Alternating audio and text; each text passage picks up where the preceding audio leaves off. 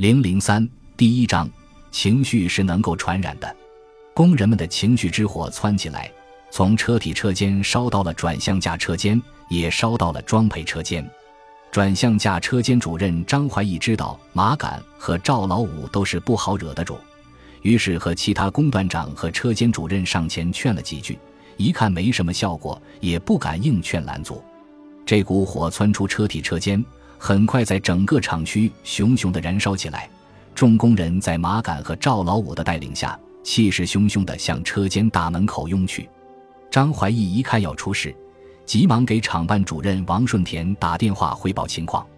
王顺田觉得事关重大，才撂下电话，一路小跑到大礼堂找高学明定夺。闹事工人的目标是东厂区大门，因为那里是通往厂部大礼堂的必经之路。闹事的队伍一路喊着：“我们要吃饭，我们要生存。”这个口号是临时形成的，但很有煽动力。队伍所经之处，不断有工人从各车间里涌出来，加入浩荡的人流当中。一时间，人数竟达到四五百之多。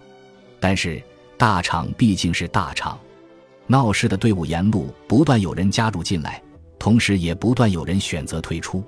首先是工人们中间的党员们考虑到自己的身份，思虑之下多有退出；其次是班组长们与个别工段长，虽然与工人们一样忍受着薪水不到位的痛苦，但毕竟当着个小官，知道这样去闹事也不合适，于是退出。再次是一些老工匠、老师傅们，他们对于滨江机车厂有着特殊的感情，很多都是全家三代人在厂里工作。如果因为厂里一时的困难而去找麻烦，也不大对得住自己的那份感情，因而也有退出者。等众工人快走到东厂区门口的时候，汇聚的人群已经减少了将近一半，剩下不到三百人。东厂区大铁门紧锁，厂警们早接到死命令，没有厂领导的命令，任何人不得打开铁门。一道大铁门挡住了众人去路。带头闹事的马杆挥舞着手中的扳手，呵斥场景快点开门。场景态度强硬，坚决不开。麻杆上前一把揪住一名姓邢的中年场景，他知道他是众场景的头。麻杆恶狠狠威胁道：“你开不开？今儿个你要是敢不开，我们大伙儿一人一口唾沫都能把你淹了，信不？”众人跟着起哄叫嚷：“快开！开大门！快开！”再不开，我们可不跟你客气了！快点开！行刑场景见对方人多势众，知道不能硬顶，一脸无辜的哀求道：“你们别逼我好不好？”厂领导说了，我要是开门就开除我呀！赵老五可不愿听那么多，冲上去用力搡了他一把，叫嚷道：“邢秃子，你能不能有点同情心？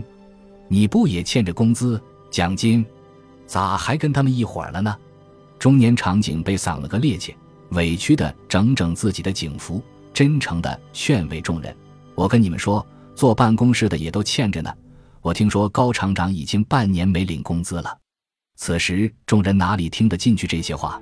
赵老五极不耐烦的大声叫嚷：“少跟我们瞎扯！他半年不领工资，照样吃香的喝辣的，我们弟兄们就得喝西北风。”马杆也早已失去耐心。把本来就挺大的眼珠瞪得溜圆，仿佛要掉出来一般，又一次高高的举着手中的扳手，厉声威胁：“你到底开不开？别给脸不要脸！”这时，大门外突然传来一个洪亮的声音：“邢师傅，开门！”众人都吃了一惊，循声看去，只见副厂长何向华带着一众老工人们已出现在大门外，一个矮胖老工人冲在最前面。他隔着铁门栏杆，伸手要抓马杆，马杆麻利的侧身往后退。矮胖老工人张口骂道：“马杆，你个王八蛋，你还敢挑头闹事儿？给我滚回去！”师傅，今儿个没人挑头，大伙儿也都是给逼急了眼，我们也得养家糊口呀。马杆不服气的辩解，只是声音明显低了不少。矮胖老工人继续大声骂：“放屁！你！”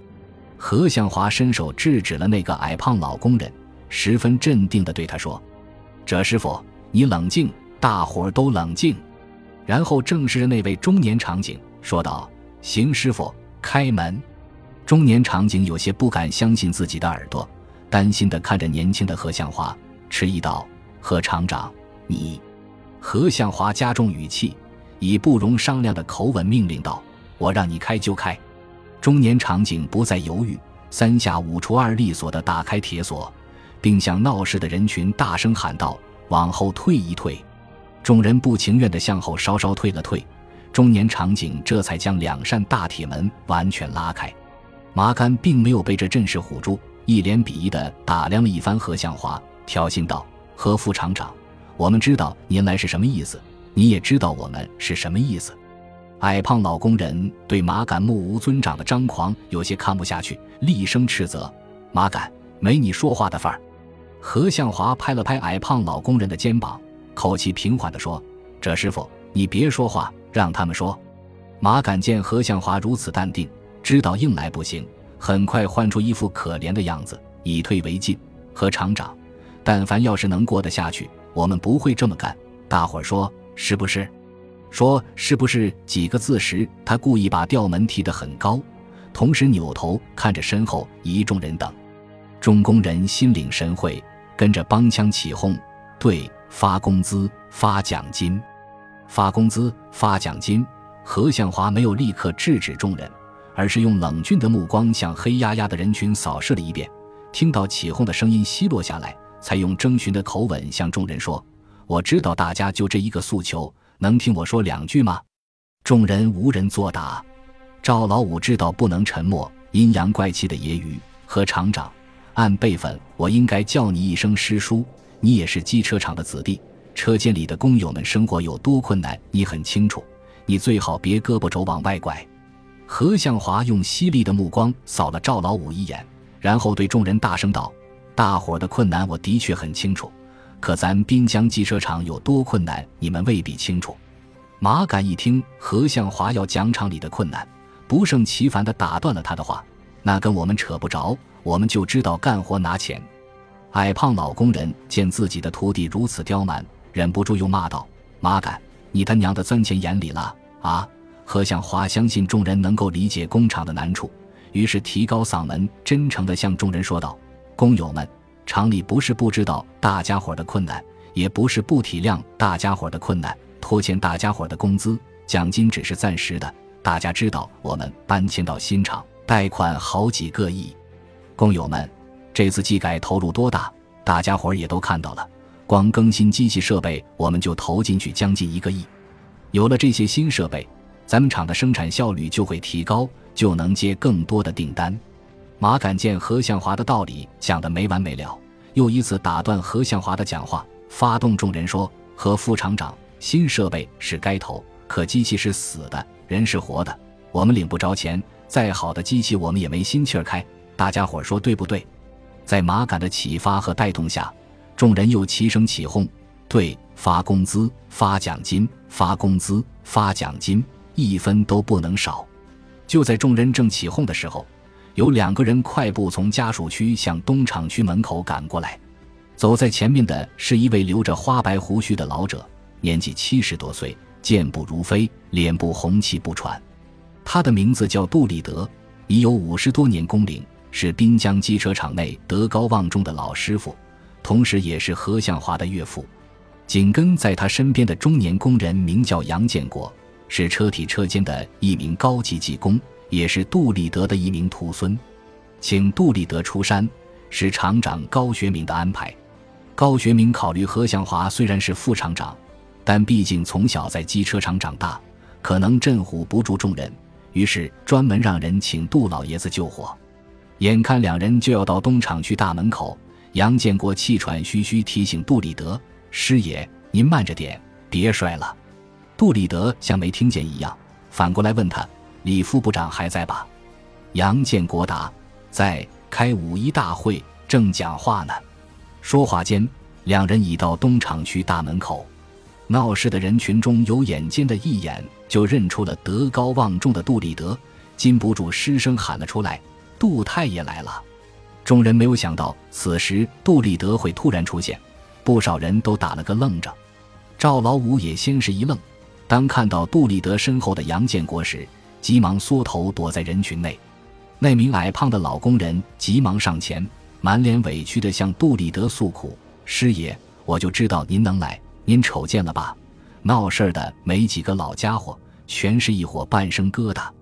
何向华见到杜立德，仿佛见到救星一般，亲切地喊了一声：“爸，您老。”杜立德冲着何向华摆了摆手，用力地咳嗽了两声。杨建国见麻杆手里攥着一把扳手，没好气地说：“麻杆，大老远就听见你诉苦，有话跟你师太爷好好说。”麻杆负气将扳手扔到地上，露出可怜兮兮的样子，说：“师太爷，工友们实在是没办法了，三个月没发工资，奖金也七扣八扣的，还不够一壶醋钱。大家伙但凡要是能过得去，都不会。”杨建国气愤地问道：“麻杆。”是只差你一个人的，还是全场都没发？你心里没数吗？啊！马杆一时接不上话。杜立德这时转过头对杨建国说：“建国，你先闭嘴。”然后又用十分严厉的目光盯着何向华，质问道：“向华，你是厂领导，欠了这么长时间的工资奖金，你是怎么跟工人们解释的？”何向华毫无思想准备。他万万没想到岳父会当着众工人质问自己。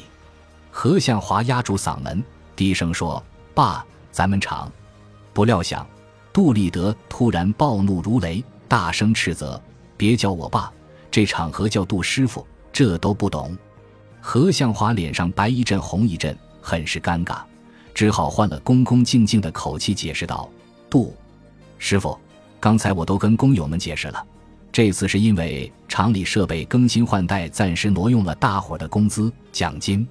杜立德听到解释，又不满意的问：“设备更新投入是好事儿，你们这些当领导的，别以为工人们不理解、不懂事儿。可你们是怎么做的？